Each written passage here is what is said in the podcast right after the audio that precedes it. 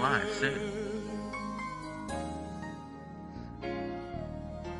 Senhor, eu vejo o mundo triste, atribulado Please stand pela by. We'll be streaming ação live de. Satanás.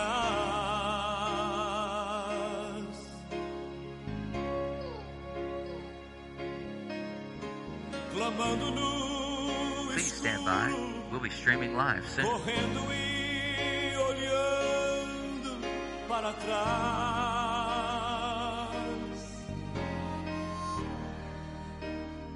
Please stand by. We'll be streaming live soon. One, two, three, four, five, six, seven, eight, nine, ten. Hold on. Give me one minute. One minute. receber o pecador. No. I need to find where I'm going. Please stand by. We'll be streaming live soon. Eu oro First estrela Kings 19, 8. Em mim. Okay, go. Brilha a luz que inunda o meu Please stand by. We'll be streaming live soon. Good morning. This is uh, well, that's is what day is that? Uh, today, today is uh, the fourteenth, right? Yes. Fourteenth of uh, the month of uh, of August, two thousand twenty-three. And so I want to welcome you to this Bible study this morning. Those of you that follow Rick Bonfim Ministries, I'm your servant, Rick Bonfim, and I'm sharing with you every morning on the book of of, of First Kings on Elijah. And so after the great prophet flees because of the announcement of Jezebel that she just threatened him. Uh, let the gods do to me and more also, if I make not your life as the life of one of them that you killed yesterday, type of thing. And so Elijah now flees from Jezebel and finds a tree, a juniper tree. And a juniper tree has a large canopy that opens up and leaves a lot of space to hide. Meaning, no sun penetrates a juniper tree. And so he found a dark place in the middle of nowhere under a juniper tree. And the Lord sent an angel to visit him because something is about to happen with a man of God. I don't, I, I don't, I, I want to tell you that I'm very specific the way I think about things. And if I hear something that unsettles me, I will not be able to move forward until I settle it. So if I'm talking to you and you tell me that Alabama is better than Georgia and Alabama is going to beat Georgia and you give me a bunch of data, I'm going to get that data. I'm going to look at it, research and look. And I'll finally find out that there's no way Alabama can beat Georgia because I found out the other way. You see, that's the mind of the, of the prophet. Hallelujah. Hallelujah. The prophet simply says to himself, She said it, and I have to deal with it. Which really, it wasn't of the Lord. It wasn't of the Lord for him to go 250 miles. But you know, God just put up with us. When you're in the will of God, everything that you decide to do is blessed of the Lord, and it's already decided that He's going to accomplish what He promised to do. But how can He accomplish a, a, a, heart of a prophet who became scared to death? Well, God told Elijah to kill 450 prophets of Baal. God licked the altar with his fire. And Jezebel speaks, and he chose the testimony of a woman instead of the testimony of what God had done at Mount Carmel. It's a lesson to us, okay? Because you need to know that if God accomplished something, you don't have to understand it. You don't have to comprehend it. You don't have to call uh, people to confirm it to you four or five times, okay? And so, since God knew he was going to run 250 miles, now you know where Horeb is. Calvin, the, the, the theologian, Presbyterian theologian, thought that, that, that Horeb is, uh, is the same as Mount Sinai, two mountains. Some say that is one side of Mount Sinai. The other would say, is another mountain somewhere. So I don't know where Mount Sinai, uh, Horeb is, but I know how Mount Sinai is. And that's how far he went. And so, 250 miles, half a, half a thousand miles, 500 miles round trip. And so he arose and did eat and drink second time. Now, the food that God provided shows his mercy, his grace. I've been through so much trouble, so much pain lately, so much harassment lately, as if I just can't quite, in no shape or form, come out of it. You know, I need help in my age level. I, am not supposed to be alone at this time, and yet nothing opens up, nothing moves, as if I'm locked in that idea in my mind that it's impossible. Now that's the way Elijah was, locked in. So he had to run. He arose and did eat and drink, went in the strength of the meat forty days and forty nights unto Horeb, the mountain of God. It took forty days and forty nights for the prophet to arrive at Mount Sinai. Now, where was the prophet? He was he was uh, he was in, with Jezebel. He was, he was the juniper tree. He was in Judah. Now he is about, that's 16 miles from Judah to, to, to the Jezreel Valley. I mean, from Mount Carmel to Jezreel Valley. As you teach on those rocks on top of Mount Carmel, you can see Mount uh, Jezreel Valley where it will be the great uh, coming of the Lord Jesus. And Armageddon will take place down there. So, so, so he, he went in the strength of the, of the meat that God provided. Even though God wasn't calling on the trip, he blessed them. And that's a comforting thing for those of us who have hard heads. You know, God, the Lord simply helped you in your misery. God helped you in your rebellion.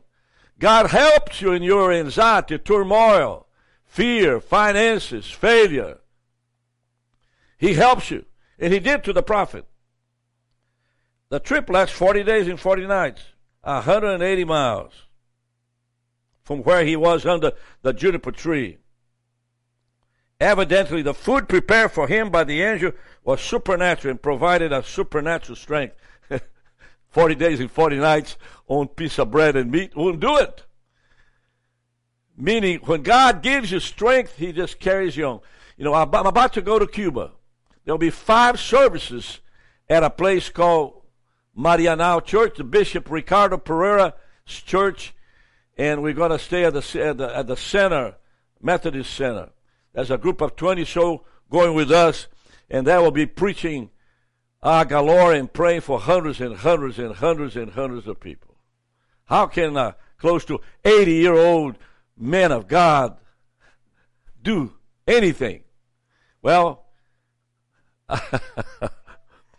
you know, I went to buy food yesterday because I have my uh, my brothers from Brazil, Renato and Daniel, coming to be with me for two weeks, and uh, oh, and I began buying food, you know, thinking, oh, they're gonna be here. I gotta have strength. And when I got home, I didn't have place in the refrigerator to put all the food that I bought. in other words, the food that I bought is not needed. God will give me supernatural strength to overcome, even when I'm out of His will. And he came tired into a cave. Now things begin to get serious here. Into a cave. And lodged there he had a servant with him, so he's he's he's uh well I, I think I think I think he lost his service by now. And behold, the word of the Lord came to him and said unto him, What are you doing here, Elijah? What is going on with you, Elijah? Why are you here after I helped to get here? I gave you supernatural food. But what are you here? Why? Why? It doesn't justify your idea of trying to solve problems by running 250 miles. Why are you here? What are you doing? And that's a question that that pierces the eyes and the ears and the mind of anyone who is lost in a theological garbage. You know, you don't know where to go. You don't know what it is. Uh, Rick is Rick is odd. He is Rick is uh, this and Rick is that. I don't believe. See, I know where I am, and my ministry is to shake the the weeds out of your head so you can be where God is and not where you are. In other words, I might be a displacing evangelist. I might be a totally out of balance evangelist because my out of balance brings balance to you. You see, I know who I am. And I'm saying to you, if you are doubting, if you are shaking, if you are questioning, if you are debating as to where you are, then you need to be settled. Somebody needs to come and hit you upside the head and say to you, get back to normal. You know, I, uh, interesting enough, I saw all the quarterbacks of Alabama, Ohio, uh, US, USC in California, Kentucky, great quarterbacks. And each one of them in the, in the, in the practice, you know, what is when, uh, when they, when the NFL has, has the beginning of the season, they do combine, combine or they have games with other teams, right? Just to practice. Preseason. Preseason. And he said all of this to the four name, didn't mention the Georgia quarterback. Not at all. Not there. He's not there. What's his name? St- um, Stetson. Stetson, yeah. Yeah. Stetson only got the ball and threw for a touchdown, but they don't mention that. You know, I like to, in other words, All he did was win two championships. yeah, he won two championships, and, and, and of course, Los Angeles Rams is his team now. He threw a, he threw a, a, a touchdown, and the others are mentioned, but not, not Stetson. You see, I like, I like for Stetson to be in the, in the, in the final game, a championship, what do you call it? Super Bowl. Before he's over, to prove to people that, that when you listen to the voice of God, you're going to be rejected. You're going to be uh, condemned and put down. So what are you doing here? I'm asking you. And he said, listen to the mind and the setting of the prophet. I have been very jealous for the Lord God of hosts. For the children of Israel have forsaken your covenants, thrown down your altars, killed your prophets with a sword, and I, even I only, am left, and they seek my life to take it away. Now, if God sent fire from heaven and slaughtered 450 prophets of Baal, is he now on vacation? Elijah, what are you doing here? Why do you have this mindset that is constantly doubting? God does a powerful miracle and, and you just uh, go back to the mire. That's really, really the attitude of a man of God who hasn't discovered that when God moves, it's a confirmation that he'll move again. When God says so, it's a confirmation that he says so.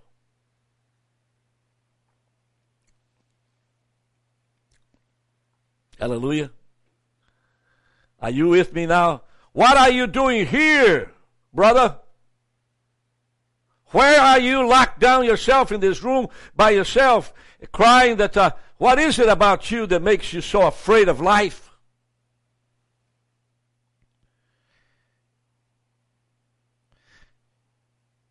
And so God speaks. He said, Go forth, stand upon the mount before the Lord.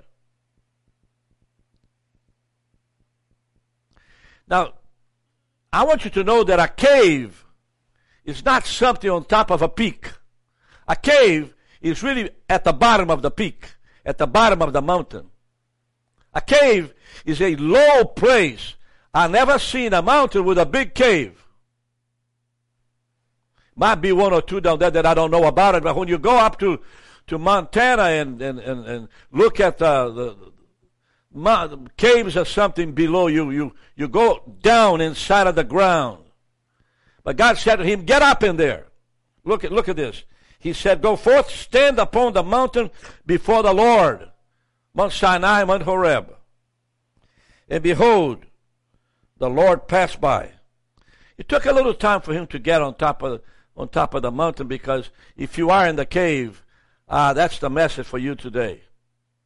In the name of Jesus, by the power of the Holy Spirit of God, you have no authority to hide inside of a cave. God is not on the cave. God is on top of the peak. God is above all depression, all anxiety, all morbidity, or fear of the future, fear of finances, fear of failure. Don't you think that the Lord God Almighty is on the cave? He told you to get out of that. Get on the top of the mountain. Present yourself to the Lord. Stop being on the cave. Go outside, lift your hands, say, God, would you speak to me today? You know, I have a father that uh, had some interesting behaviors. His name was Daniel Bonfim. He was short, drove a Harley. The preacher. He had a, a Harley. He, he is driving the Harley. He presses a little wheel, and, the, and two wheels will come out out of the Harley, and he'll stop and jump out of the Harley. He, he, he had a, a apparatus because he was short. He was five five. But he was a powerful man. Every night when I was in Brazil in the early days when I was going to seminary, my father would climb a ladder to the top of the house. Usually the the houses in Brazil is or half half shed or two sheds to where there's a way for the water to run down like this. And he would climb on top of the house, which is my mother's and daddy's house at the mission, and walk back and forth praying. And I could hear him in the middle of the night, like two o'clock in the morning. Oh God! Oh God!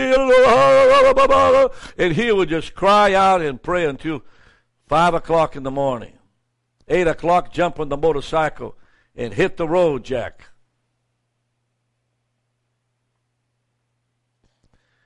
That's exactly what happened here. The prophet got on top of the mountain. Stand upon the mount before the Lord. In other words, Elijah, when you get to the top of the mountain, I'm already there. When you get out of the cave and you come into the top of the mountain, I'll meet you there, Elijah. I'm a God who makes things happen, Elijah.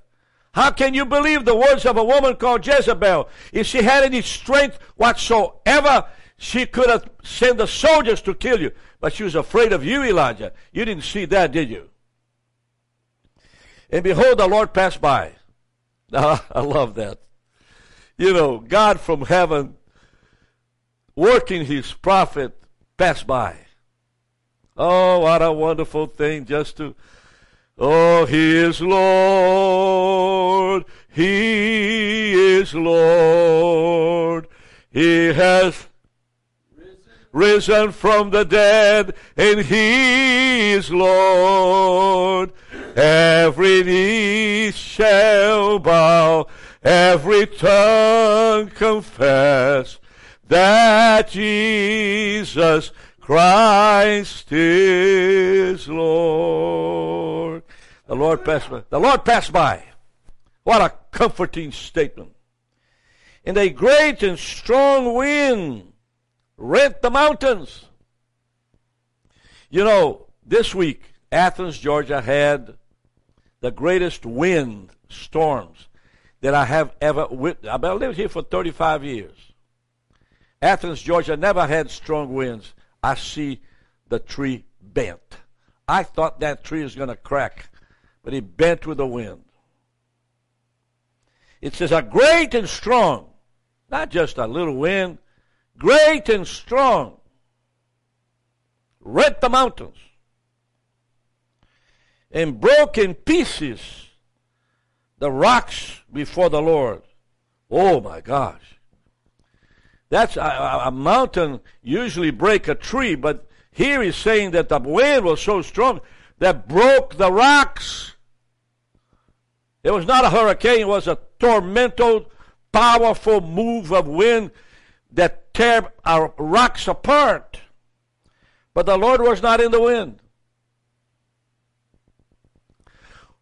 You see, you got to have sensitivity to the presence of God during a storm. So I went outside and I saw the wind just tear my United States flag down apart. I mean, it couldn't hold. It flew away from the pole down the street.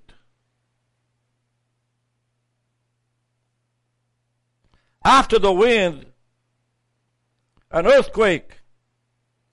But the Lord was not in the earthquake. So, what are these two things symbolizing here? First is the wind, then the earthquake.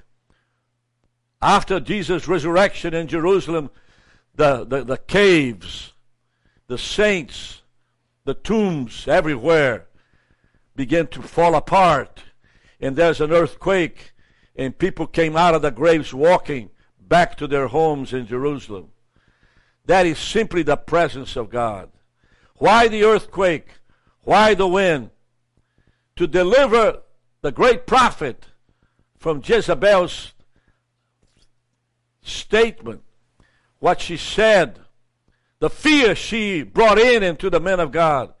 So God manifested himself in a powerful way. And he says this after the earthquake, a fire. Now, what do you mean by fire? There's no gas lines in, in the desert in Horeb. There's no wood up there. It's just rock. It's a mountain. It's a mountain. There's no rock.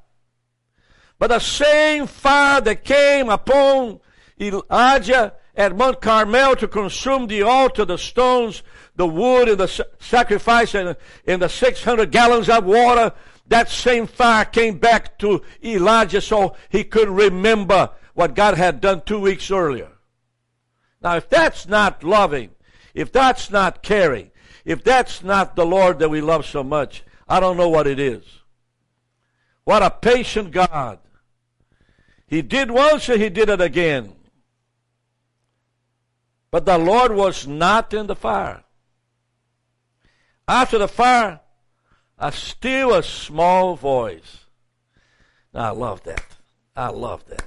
You're talking about you're talking about noise, thunder, lightning, fire, earthquake, wind that split rocks. I never heard about a wind that splits rocks. Suddenly, suddenly, a small voice. Listen to me. Listen to me.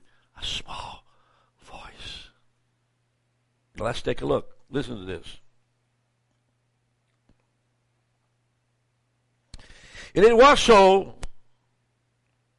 when Elijah heard it. He heard it.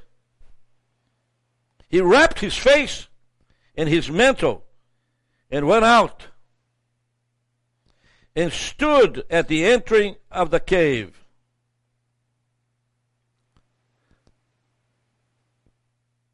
So you tell me that he went into a cave on the top of the mountain? Is that right? It looks like it is so. And the answer the cave, and behold, there came a voice unto him. So let's take a look because I thought that he was in the cave and then he climbed the mountain. And that is on verse 9. And he came tired unto a cave and lodged there. And behold, the word of the Lord came to him. Verse 9. Verse 10. He talks about being self. And so on verse 11. And, and, and, and, and he said, Go forth. God said, Go forth. Stand upon the mountain before the Lord. So it's obvious that he went into the mountain before the Lord. He saw all of this and he returned to the cave. And upon entering the cave, here it is, he was on the top After all the fire, in the earthquake, in the wind, he saw the presence of God passing by. He came down to the cave. Entering of the cave on verse 13. And behold, uh, came a voice unto him and said, What are you doing here, Elijah? Why are you not up there? What are you doing here, Elijah? You're not up there. And he said, I've been jealous of the Lord God of hosts because the children of Israel have forsaken your covenant, killed your prophets. Even I am only left, and they seek my life to take it away. He repeated again after seeing what he's about to see. He saw. Now, what he saw was a strong wind that broke rocks. He saw an earthquake. He saw fire from heaven. And he heard a small voice. Then he came down inside of the cave. And the Lord said, What are you doing here again? You should have been up there. And the Lord said unto him, Go, return on one way, on your way to the wilderness of Damascus. Now, Damascus is much 70 miles from the lake of Galilee, where Mount Carmel, Carmel is, about 30 miles from, from the lake.